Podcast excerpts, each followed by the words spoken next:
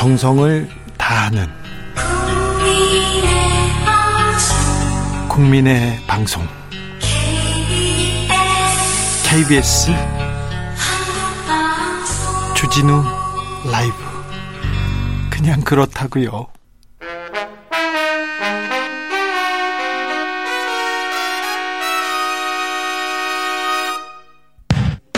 주진우 라이브 돌발 퀴즈.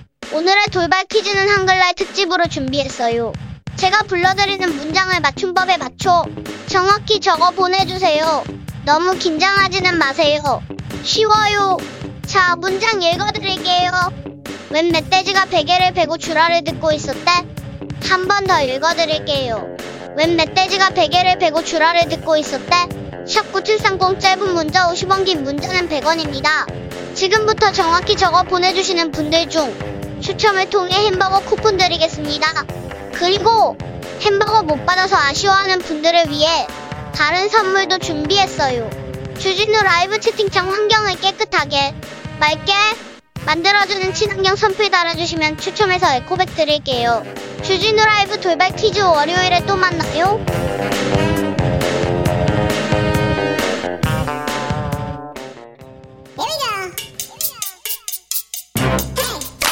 뉴스를 향한 진지한 고민 기자들의 수다 라이브 기자실을 찾은 오늘의 기자는 미디어 오늘 정철웅 기자입니다. 어서 오세요. 안녕하세요. 네, 오늘은 어떤 이야기를 또 탐구해 볼까요? 예, 그 작년 이맘때 굉장히 시끄러웠던 사건인데요. 네. 그 국회가 이 국회 기자증을 이용해서 네. 대관에 나섰던 이 삼성전자 대외협력팀 상무 아마 그렇죠. 기억하시는 분 계실 텐데 기억하죠. 아유 참. 예, 국회가 이 상무를 작년 10월에 경찰에 고발을 했는데요. 네. 어떻게 됐습니까? 아직까지도 경찰이 수사 중입니다. 삼성이 수- 블랙홀입니까?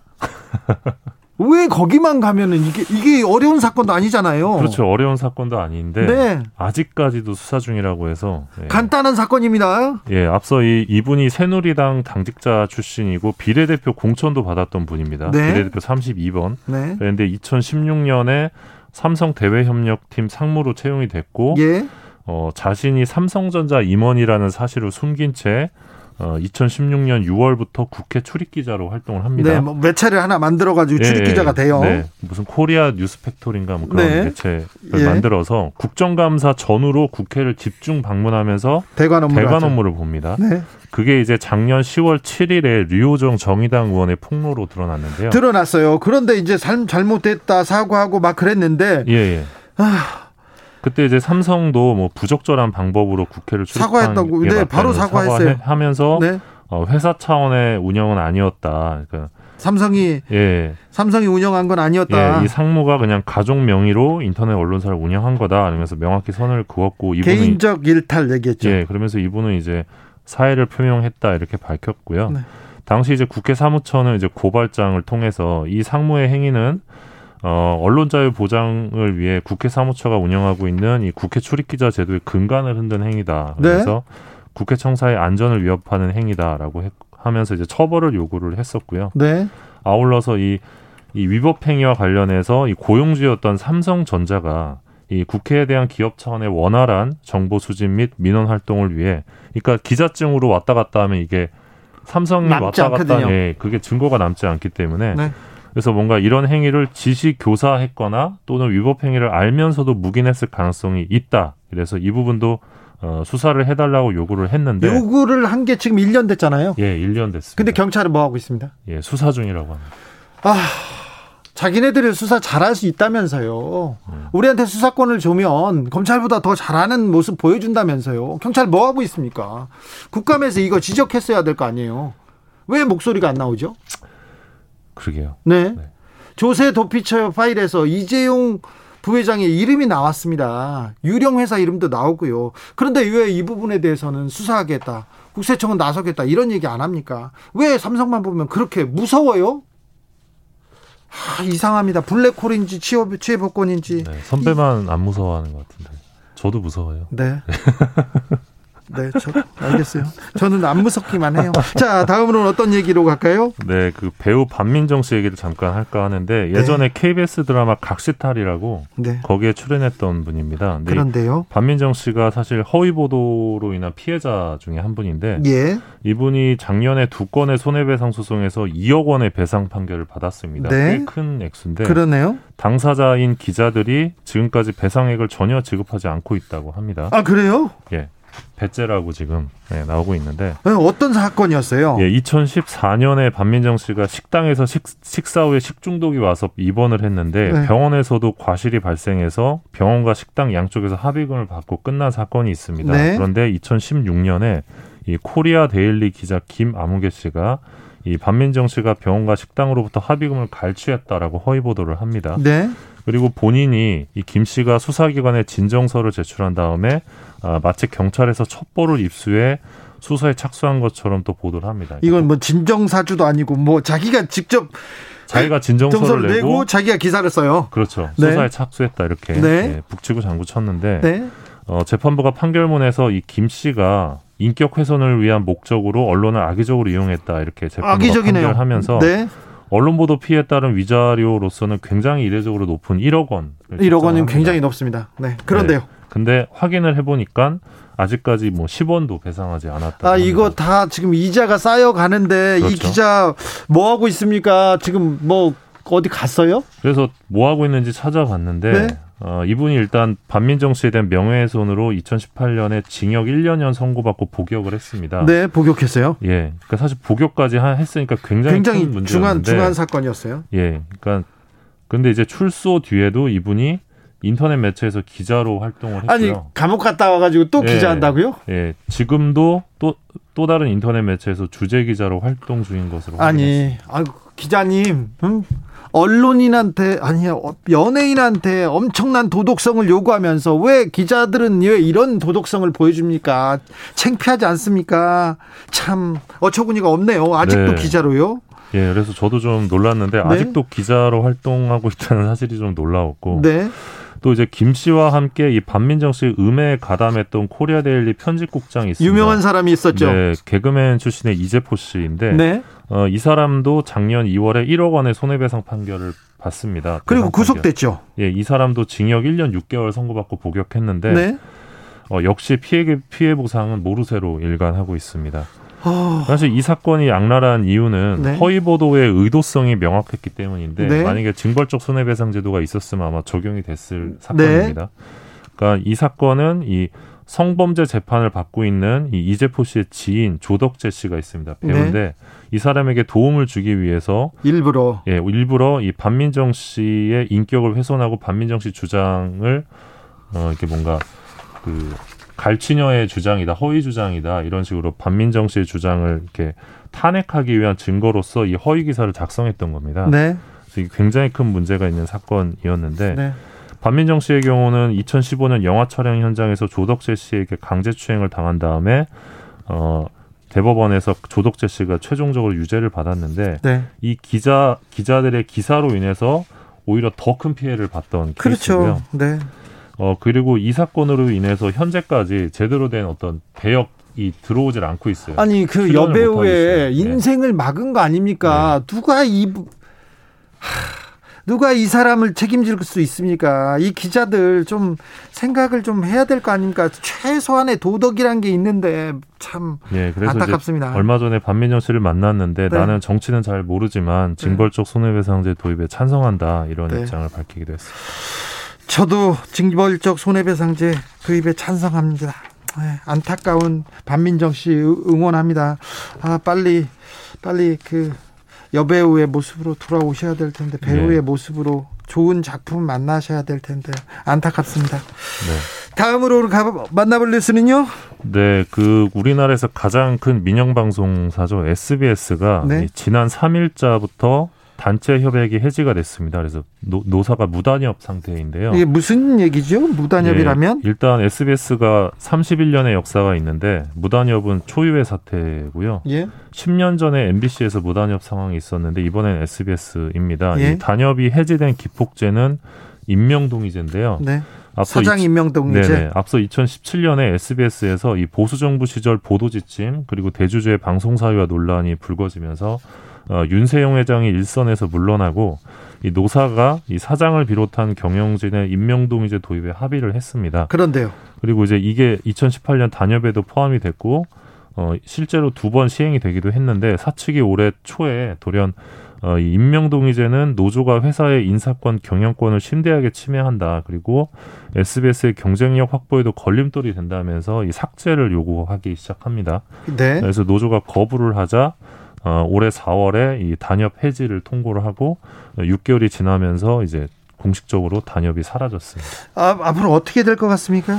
일단 노조 쪽에서는 임명 동의자가 이 구성원이 대표이사를 직접 선출하는 제도가 아니다. 그리고 재적 인원의 60%가 반대해야 임명 처리가 가능하도록 설계가 돼서 사실상 이게 작동하기는 좀 어렵다 현실적으로. 지금껏 그런데 SBS 대주주의 맘대로 사장 임명했잖아요. 예 그리고 이제 두 번 이제 또 사장 임명 동의자가 있었는데 두 번 다 회사 쪽에서 밀었 던 사장이 됐어요 네. 실제로 또 그리고 임명 동의제는 민영방송 SBS가 대주주 이익에 복무하는 것을 막기 위한 최소한의 방어 장치다 이러면서 맞서고 있는 상황인데 그런데 노사 갈등이 좀 굉장히 좀 좀 심각해질 것으로 보입니다.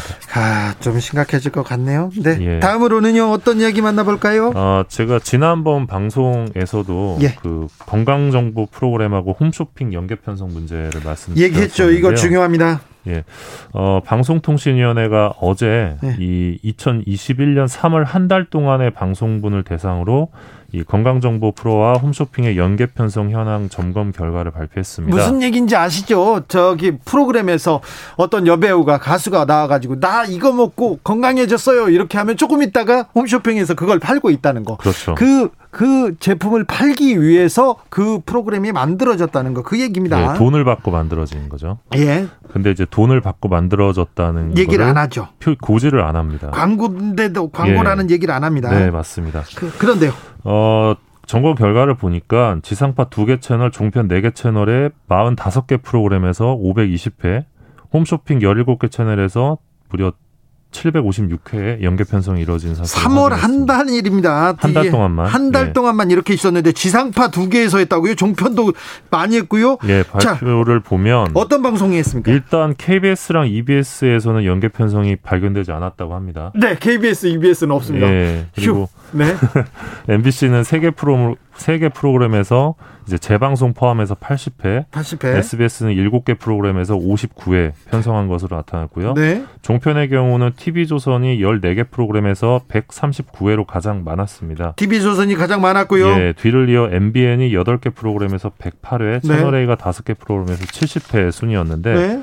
어, 프로그램이 하나의 홈쇼핑 채널과 연계 편성된 경우는 279회, 네. 그리고 두 개 이상의 홈쇼핑 채널과 중복 연계 편성된 경우는 241회로 나타났습니다. 주로 어떤 식품이나 어떤 약, 약품은 아니죠. 예, 식품을 많이 식품이 팔았습니까? 유산균이 제일 많았고요. 유산균. 그 다음은 콜라겐, 단백질, 네.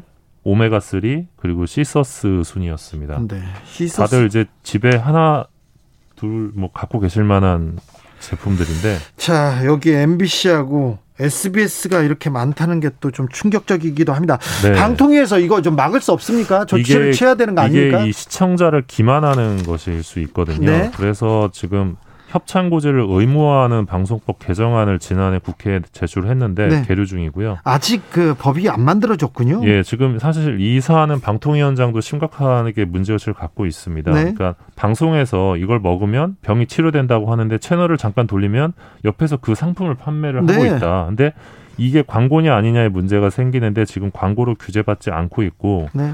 또 소비자들에게 잘못된 정보를 제공하는 것을 넘어서 소비자들의 건강권, 생명권까지 침해하는 상황을 야기할 수 있다. 이게 이제 방통위원장 입장인데 그렇죠. 그래서 사실 지금 뭐 다양한 그 방송 관련 법 논의가 있는데 네.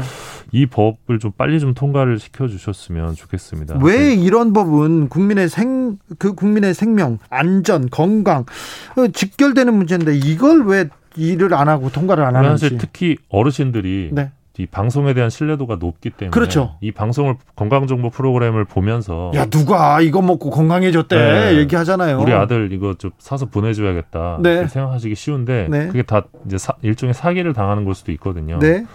그러니까 그, 그 식품에 대한 효능을 전혀 검증하지 않은 채 일방적으로 돈을 받고 홍보해 주는 경우가 많기 때문에 네. 이 방송 들으시는 분들 한번 더 이제 관련한 어, 건강 좋은 프로그램을 보시게 될 경우에 주의하셨으면 좋겠습니다. 비올라님 어쩐지 건강정보 프로랑 홈쇼핑이랑 비슷한 게 뜨면 우연인 줄 알았는데 필연이었습니다. 네, 필연이었어요. 네. 그러니까 어 이게 좋은가 보다. 대세인가 보다. 이렇게 생각하는데 그것도 다 우연인가 보다 했는데 다 필연이었습니다. 기자들의 수다 지금까지 미디어오늘 정철훈 기자 함께 했습니다. 감사합니다. 고맙습니다.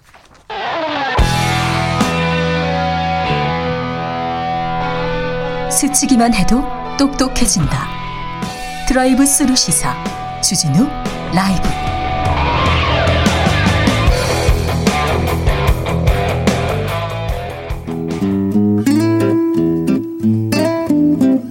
현실의 불이 꺼지고 영화의 막이 오릅니다. 영화보다 더 영화 같은 현실 시작합니다. 라이너의 시사회. 영화 전문 유튜버 라이너 어서 오세요. 네, 안녕하세요. 네, 잘 지내셨고요. 네, 잘 지냈습니다. 오늘은 어떤 얘기 볼까요? 네, 오늘 참 사극 영화 중에서 관상. 네, 관상도 있고요. 네. 그 관상 시리즈가 있죠. 궁합이라든지 명당 네. 이런 시리즈들이 있는데요. 네. 오늘은 그 작품은 아니고요. 네. 이준익 감독의 사극 영화가 사실 그 안에 메시지를 잘 담고 아이고. 또 이제 사람 냄새 나는 어, 그렇죠. 연출이 아주 네. 인상적이거든요. 좋죠. 네. 그래서 또 역사 작품을 다룰 때 네. 이 사료를 정말 꼼꼼하게 살피고요. 네. 그리고 거기 그 여백 속에 자신의 상상력을 담아서 하나의 이야기로 승화하는 그런 능력을 갖추고 있습니다. 왕의 남자. 네, 맞습니다. 네. 그리고 뭐 동주라든지 네. 박열, 네. 최근에 자산어부에 이르기까지 네. 되게 큰 의미가 담긴 작업을 하시는데요. 이런 요즘 시사 기사들을 접하면서 네. 생각하는 게 우리에게는 역사라는 하나의 참고서가 있다. 예. 그걸 통해서 좀 우리가 지금의 문제에 대한 힌트를 역사에서 얻으려고 해야 되겠다는 생각을 했습니다. 네. 그래서 그 중에서 이제 이준익 감독 영화에서 개인적으로 가장 좋아하는 사도라는 영화를 가지고 왔습니다. 라이너가 꼽았습니다. 사도. 어우, 이거. 네. 인기가 많았어요. 많은 그 파장이 있었습니다. 저도 봤어요. 아, 네, 그렇죠. 왕의 남자까지는 아니지만 네. 그래도 600 600만 명이 넘는 네. 그런 관객을 불러왔고요. 그리고 정통 사극이라는 네. 타이틀을 달고 이런 성과를 이뤘습니다. 네. 사도는 아마 모르는 분들이 없을 것 같은데요. 그리고 사도세자에 대한 드라마, 영화는 네. 그동안 많이 만들어졌습니다. 너무 많았죠. 네. 네, 임오화변이라는 사건이죠. 네. 근데 이 사건이 정말 특이한 거는 역시 어, 대리청정 중인 세자 왕세자를 폐위시키고 아들을. 아들을 네. 뒤주에 가두어서 죽였다는 정말 인류 역사에서 이런 네. 사건이 있었을까 싶은 어떻게 아버지가 아들을 이렇게 가두고 폐위시키고 가두어요. 그리고 죽여요. 어우, 진짜 권력이 이렇게 무서운 건가 이런 생각도 하는데 좀 괴이한 사건입니다. 네, 맞습니다. 왜냐면 우리가 흔히 오이디푸스 컴플렉스가 그래가지고 아들이 아버지를 죽이는 극복하는 그런 살부 모티프는 좀 있는데 아버지가 아들을 이렇게 잔인하게 하는 경우는 정말 없다고 봐야 아우, 되겠습니다. 상상하기 힘듭니다. 네, 그래서 이 사도의 가장 재밌는 부분도 결국 아까 말씀드렸던 그 상상력인데요. 그게 바로 왕의 남자와 좀 다른 부분이라고 할 수 있겠습니다. 영화 속으로 들어가 보겠습니다. 네, 이 영화는요. 기억하실지 모르겠는데 사도세자가 관에서 일어나는 게 첫 장면입니다. 유아인. 네. 유아인 배우가 맡았죠. 네. 어, 그 이준익 감독의 말로는 네. 유아인과 같은 네. 그런 성격 있는 젊은 남자 배우가 드물었다. 아, 이렇게. 아인이가 생각이 좀 깊어요. 아, 네. 네, 성격도 괜찮습니다. 네. 아, 그러니까 그런 이미지를 원했던 것 같은데요. 그 관에서 일어나는 사도세자 되게 네. 인상적입니다. 네. 그래서 첫 장면이 굉장히 임팩- 임팩트가 있는데요. 네. 관 속에 상복을 입고 누워 있어요. 그러니까요. 그러다가 그리고 주변에는 부적들이 가득 있습니다. 부적. 네, 네. 부적을 잔뜩 붙여놨고요. 예. 그리고 갑자기 불현듯 일어나서 칼을 차고 어디론가 가는데 네. 이제 막 밖에는 번개가 치고 노래가 막 들리고 꽹가리 징치고 난리가 나요. 네, 네, 네. 근데 어디서 나오냐면 무덤에서 나옵니다. 네. 그러니까 궁궐 안에 커다란 정말 왕들이나 들어갈 만한 그런 왕릉 같은 고, 분 무덤을 만들어 놓고 네. 그 안에 관에서 누워 있었던 거예요. 완전 주술적인 행위예요. 그렇죠. 굉장한 주술적인 행위죠. 네. 예나 지금이나 답답하면은 좀 주술 주술에 의존하는 것 같습니다. 예. 그러니까 세자도 항상 자기를 피말리게 하는 아버지가 싫고 네. 또 왕이 되고 싶고 그러니까 자기도 좀 선정을 펼치고 싶고 그래서 이런 저술, 주술, 저주 이런 거에 의존했던 것 같아요. 네. 근데 그때 칼을 그렇게 빼들고 세자가 어디로 향했냐면 경희궁으로 향했습니다. 네. 거기에는 이제 임금이 예. 세손과 같이 있었는데 이때 그 해경궁 홍 씨가 나타나서 이제 세자의 어머니죠 네. 영빈이 씨한테 가서 막 얘기를 합니다. 네. 지금 칼을 빼들고 경희궁으로 갔다고 이대로면은 다 죽는다고 네. 얘기를 하는데요. 그 바로 다음 장면에서 세자가 붙잡혀 있습니다. 네. 다음 날 다음 날이 됐고 임금 앞에 무릎 꿇고 있는데 송강호 앞에 딱 무릎 꿇고 있어요. 예, 그렇습니다. 그때 영조가 와서 이렇게 얘기를 합니다. 네가 나를 해하고 왕이 되기 위해서 저주를 건 거 아니냐. 네. 그러면서 이 주술에 썼던 관이며 병기며 부적이며 다 갖고 와서 그걸 다 놓습니다. 그러니까 세자가 하는 말이 되게 인상적이에요. 아버지께서 나를 죽은 사람 취급했기 때문에 네. 내가 스스로 죽어보려고 관에 들어갔는데 네. 눈이 안 감겼다. 네. 이제 이런 식으로 얘기를 한 거죠. 그러니까 영조가 이제 얘기도 안 하려 그럽니다. 네. 뭔가 말하려다가 됐다. 그리고 칼을 집어 던져요. 네. 자결하라고 합니다. 네. 그러니까 사도세자는 이 조선의 법도에 자결이라는 형벌이 있느냐고 대묻죠. 네. 그러니까 여기에서 이미 둘의 갈등은 이미 극도로 치달아 있는 겁니다. 그래서 더 이상은 되돌릴 수 없을 정도로 부자 관계가 잘못돼 버린 이런 시대 이런 시기까지 간 건데요. 네. 사실 그래서 이 영화는 왜 사도세자가 이렇게 되었나 요거를 아, 파헤치는 내용으로 되어 있습니다. 좀 다른 관점에서 좀 생각하게 합니다. 네. 조성빈님께서 사도는 역사가 스포여서 답을 알고 봐서 긴장감은 떨어졌지만 글로 읽을 때보다 마음이 더 아팠습니다. 얘기합니다. 그러니까요, 그 사도세자의 생각을 조금 더 이 감정이입하게 했던 기억이 음. 납니다. 오사공호님, 어우 영화 기억나네요. 괴짜간에 우리 아인 씨가 목이 말라 내리는 빗물을 허겁지겁 받아먹던 그 장면 생생해요. 얘기합니다. 자, 그래서요. 네, 정말 모든 분들이 생생하게 기억하는 장면들인 것 같은데요. 네. 이 사실 조선의 세자인데도 불구하고 네. 아버지의 따뜻한 눈길 한번 받고 싶었고 네. 따뜻한 말 한번 듣고 싶었던 게 사실 아들의 마음이었던 것 같은데요. 네.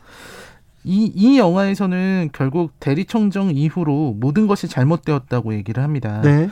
영조가 대리청정을 시켜놓고 네. 이때 세자가 자기 생각, 네 생각대로 해라 이렇게 얘기를 해서 네. 자기 생각대로 결정을 하면은 갑자기 영조가 뒤에서 네. 트집을 잡는 거죠. 그렇죠. 아, 열심히 고민해서 백성을 위해서 이런 정책을 내놓고 괜찮다 생각하는데 트집을 잡는다 이거죠. 왜 네 맘대로 하냐고. 네. 그걸 왜 너 혼자 결정을 하느냐. 네. 이렇게 얘기를 하는 겁니다. 네. 그럴 거면은 세자를 그 대리청정을 하는 이유가 없는 거잖아요. 네. 그래서 신하들 보는 앞에서 망신 주고 예.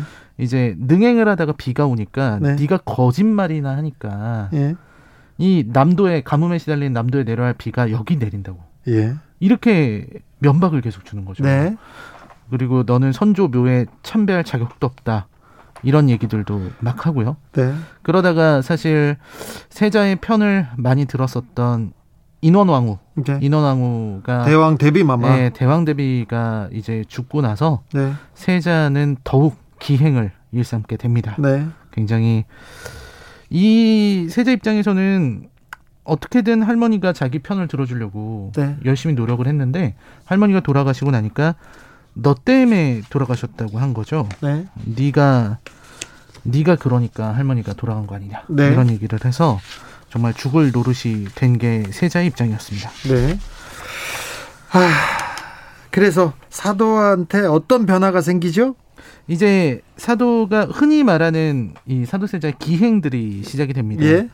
관짜서 아까 들어간 그런 부분이라든지 네. 이제 뇌관을 살해한다든지 네. 네, 상중에 술을 마시거나 특히 이제 영빈 이 씨 생모인 영빈이 씨가 후궁인데요. 근데도 불구하고 중전 옷을 입히고 중전 예우로 행차를 하는 등 네. 아주 이상한 행동들을 많이 합니다. 네. 그래서 어느 정도냐면 영조가 폭발해서 네. 네가 며칠째 대리청 정도 안 들어오니까 내가 너한테 문안을 드리러 왔다. 이렇게 와가지고 자기가 귀 씻은 물을 끼얹기도 합니다. 예. 그리고 뭐 온갖 폭언을 계속 엇나갑니다. 둘이서 계속. 계속 엇나가고 네. 온갖 폭언을 일삼고요. 네. 너는 존재 자체가 영모다라는 예. 말까지 하기도 합니다. 네. 그리고 이 내용들이 너무 무서운 거는 실록에 기록된 내용이더라고요. 네. 실록에 기록돼 있을 정도로 그냥 사실이라는 거죠. 그렇습니다. 근데 한쪽 의이 주장이 이렇게 많이 담겨 있겠지만 굉장히 기행이 자세하게 이렇게 기록돼 있어가지고 굉장히 놀랍습니다. 이 역사서를 직접 찾아보면요. 용기 내자님 사도가 어렸을 때 똑똑해서 더 가혹하게 공부시켰나 봐요. 그런 측면도 있었습니다. 안타깝습니다. 얘기했고요. 김건희님 요즘 교육 문제도 짚고 있는 좋은 영화입니다. 이렇게 합니다. 자 라이너가 지금 왜 사도를 추천할까요? 아, 아까도 말씀드렸지만 사실 세상에 좋은 영화도 많고 네. 한데 이 영화는 어떤 세- 사도세자와 영조를 바라보는 관계에 대한 새로운 시각을 제시하고 있다고 저는 생각을 했어요. 그렇죠.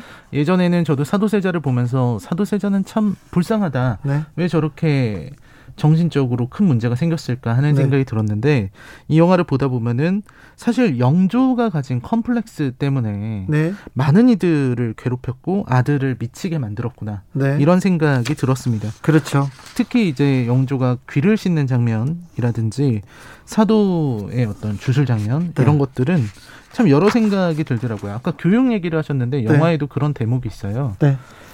네. 그 사도가 이제 그림을 그리는 걸 좋아해서 네. 그림을 그리는데 이제 임금인 아버지가 칭찬을 해주긴커녕 너는 이렇게 환경이 좋은데 네. 왜 공부를 하지 않느냐고 면박을 줘요. 네. 그러니까 영조 입장에서는 자기는 그 어려운 환경에서도 공부를 열심히 해서 임금이 되었는데 네. 왜 너는 그렇지 않느냐는 거죠. 네. 그러니까 자기가 제일 안 좋은 환경인 건데 네. 사도 입장에서는 견디기 어려운 환경인 거잖아요. 예. 그거를 전혀 생각하지 못하는 모습들이 인상적이었습니다. 네. 결국 정치라는 게 저는 갈등을 봉합하는 일인지도 모르겠다 이런 생각이 들더라고요. 네. 어떤 일을 추진하고 계획하는 것도 중요하지만 우리 사회의 갈등을 봉합하고 달래고 설득하는 게 정치가 아닌가 하는 생각이 들었는데요. 그런데 지금은 영조는 끝까지 물러설 생각이 없었어요. 네. 사도가 또 물러설 생각보다- 생각이 없었잖아요. 그렇습니다. 그래서 결국 사도를 뒤주에 가둬 죽이고 네. 사도세자는 그 뒤주 안에서 아들 세손이 태어났을 때 네. 자기가 만든 부채를 보고서 이제 죽음을 갖게 되죠. 그래서 사도 정신병 심각하지만 네. 영조도 정상은 아니었습니다. 그렇죠. 그렇습니다. 정상이 아닌 두 부자가 이 나라를 경영하다가 네. 많은 아픔이 있었습니다. 네. 아들을 조금만 안아줬으면 어, 자기 새끼인데 왜 그렇게 이렇게 이렇게 하, 품어주지 않았을까 그런 생각도 조금 해봅니다. 네, 사실 영화도 그래서인지 모르지만 그런 어떤 감독 이주인 감독도 그런 안타까움을 담아서 네. 이 작품을 만든 게 아닌가 하는 생각이 들었습니다. 많은 생각이 들었어요. 네, 네. 그렇습니다. 당신이 옳다님께서 우리 아빠는 그보다 더 했는데 원수는 안 됐는데 뭘 그 정도 가지고 얘기하는데 더 했다니요. 아버지가 아버지가 사랑으로 키웠겠죠. 네. 그렇 그렇지 않았을 거예요. 그렇죠. 아니 지금 사도의 정신병은 심각했지만 영조는 역시 정상은 아니었다 이렇게 했는데 그렇지 않, 않았을 네. 거예요. 아들을 뒤주에 가둔 사람입니다. 네, 네. 더 좀 사랑해서 더 엄하게 키우지 않았나 이런 생각해 봅니다. 시사회 오늘도 감사했습니다. 사도 함께 봤습니다. 라이너 감사합니다. 네, 고맙습니다. 오늘도 수고하고 지친 자들이여 여기로 오라. 이곳은 주기자의 시사 맛집 주토피아 주진우 라이브 I messed up tonight.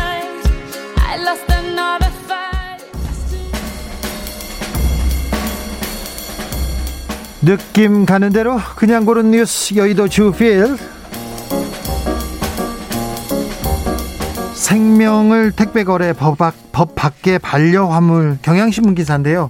카멜레온 구입할 수 있을까요? 인터넷에다 이렇게 물어보면요. 고속도로 고속버스 택배로 보내드릴게요. 아니면 일반 덕- 택배로도 보내드릴 수 있습니다. 얘기하는데 이게 택배 과정에서 이 박스 안에서 동물이 폐사하는 경우도 있다고 합니다. 그런데 뭐 책임을 지는 사람은 없고요. 아, 현행 동물법상 개와 고양이, 토끼, 패럿, 기니픽, 햄스터 여섯 종류만 반려동물로 지정되어 있습니다. 그래서 반려동물은 이렇게 동물 운송업자를 통해서만 배송이 가능합니다. 직접 어, 판매자와 구매자가 직접 거래를 하는 것만 가능한데 나머지 파충류, 조류 이런 거는 이런 다른 동물들은 반려동물로 지정돼 있지 않습니다. 그래서 일반 화물로 택배로 보내도 아무런 제재를 받지 않는다고 합니다. 그래서 박스 안에서 택배로 가면서 죽는 동물이 나오고 있다고 합니다. 허술한 규정으로 희귀 동물이 짐작 취급을 받고 있다면서 농해수위 안병길 의원이 이렇게 호소했습니다.